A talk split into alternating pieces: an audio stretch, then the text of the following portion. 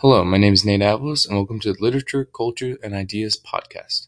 Today we're going to be talking about The Interpreter of Maladies by Jhumpa Lahiri. And I will be discussing the interesting connection between Mrs. Das and Mr. Kapasi. Enjoy.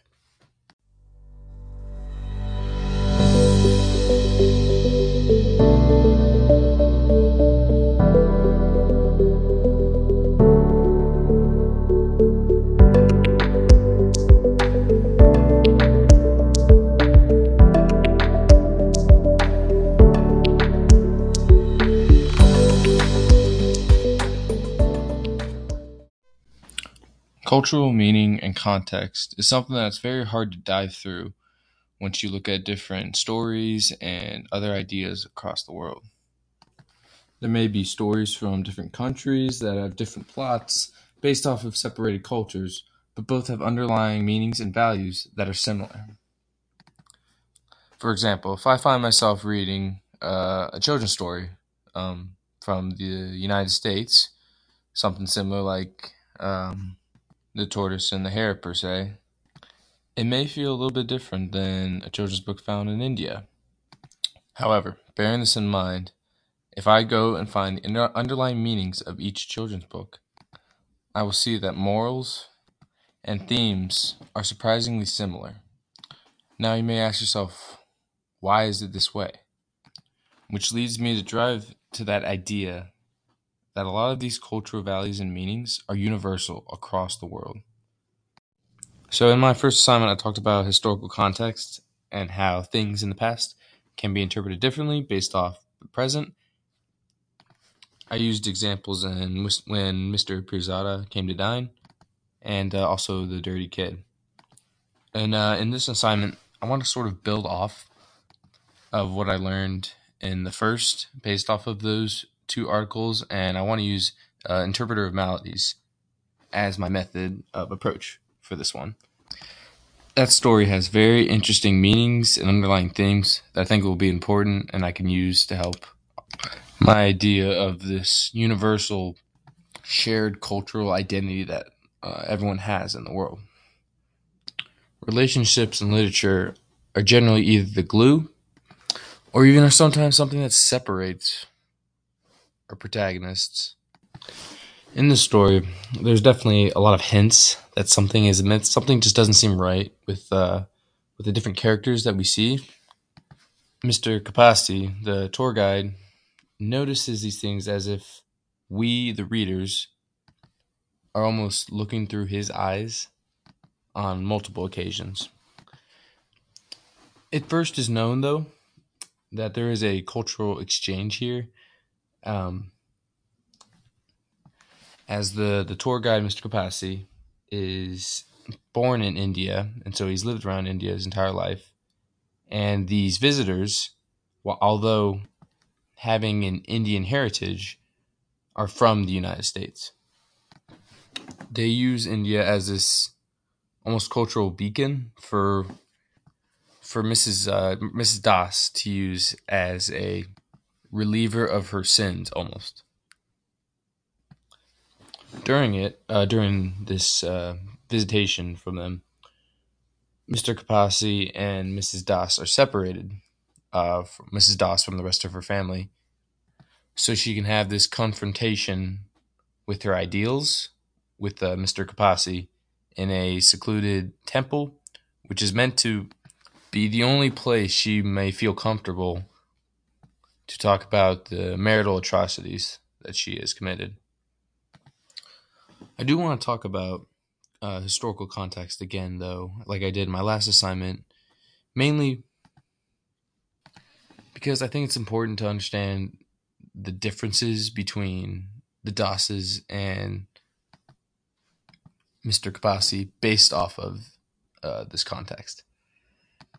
Because this story was written in the 1990s and based off some background my migration policy institute article we learned that indian immigration was very high in the early to later to later 1990s and a lot of indian immigrants um, would go to the United States.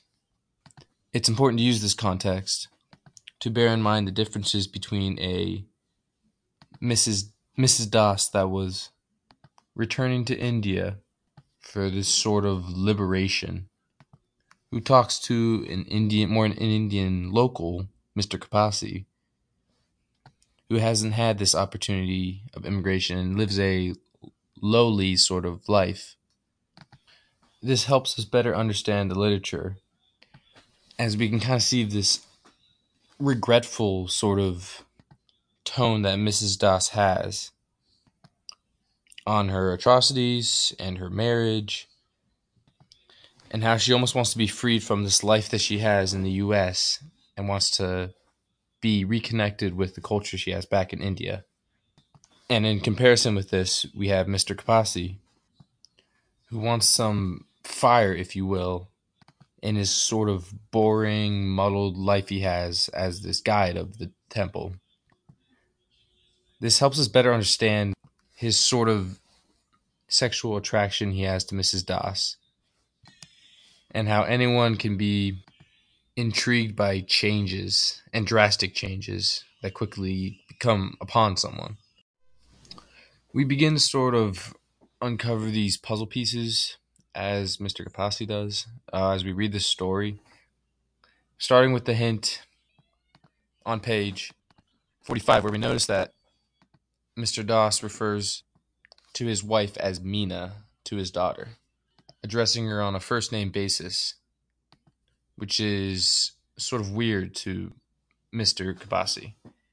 This would be the same way in any culture if we referred to someone as their first name or as a wife as a first name not only just in India.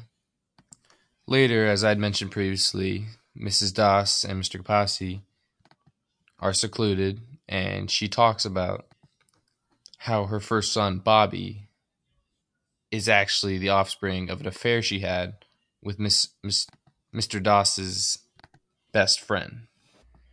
And through this, because of Mr. Kapasi being closer with her and talking with her through this, he begins to or it begins to dwindle his sort of fire of her of him having an affair with her. Because through any culture it is not glorified to have an affair when you're in a marriage.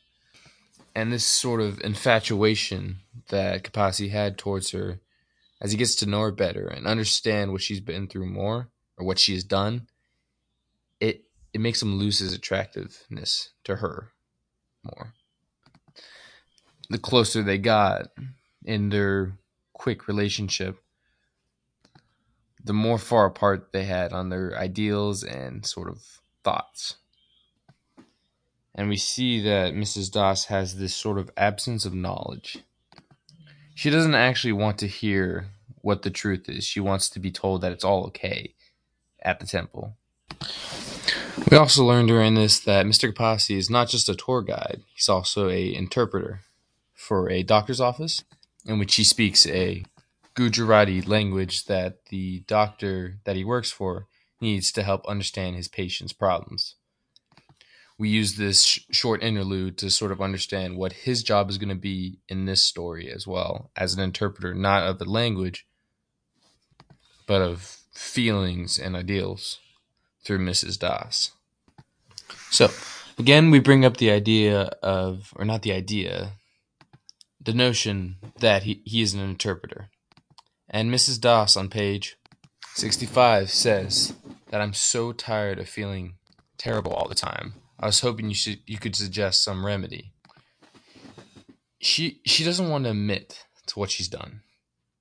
She acts as if she's confused why she feels this sort of pain, but knows that nothing is going to fix what she's done and she's not going to receive the answer she wants to hear because deep down she already knows it. I think the story does a really good job in showing how cultural exchanges in literature are best understood with context and with understanding human nature. I'd gone over in the past assignment how historical context helped us better understand the feelings that Mr. Pirzada had when he was learning about his family back in the Bangladeshi Liberation War and why he was in so much pain. And in this story, I used context again to understand the two backgrounds of our two main characters in what is 1990s India. Using the context of these time periods, I was better able to understand the exchange between these two, with Mrs. Das being born in the US but having an Indian heritage and wanting to come back to India as part of this liberation in comparison with Mr. Kapasi who lives a duller life as an interpreter and as a tour guide, but wants to have this sort of fling with someone who is of his heritage but is more exotic almost, given they are from the US and have had that opportunity. We also learn throughout the story that context is important, but human nature is what better helps me understand this exchange. The thoughts and feelings expressed from Mrs. Das to Mr. Kapasi during the story are universal across all countries. And as readers, if we put ourselves into the scenario of Kapasi, we can reason with his responses because it's human nature to respond in the ways that he did. Our better understanding of that time period, even though it's what 20 years from where we are now, is best understood because morals haven't changed that much in 30 years. And we don't need to understand the time period to know that cheating on her husband is universally thought of as disgraceful. So, in conclusion, even though these stories are separated 30 years from us as a reader now to Jhumpa Lahiri while providing this cultural context for us, or historical context, does best for us to understand this literature by providing this human nature that any reader would think to help us better understand this story. Thank you for tuning in to the Literature, Culture, and Ideas podcast. We hope you enjoyed.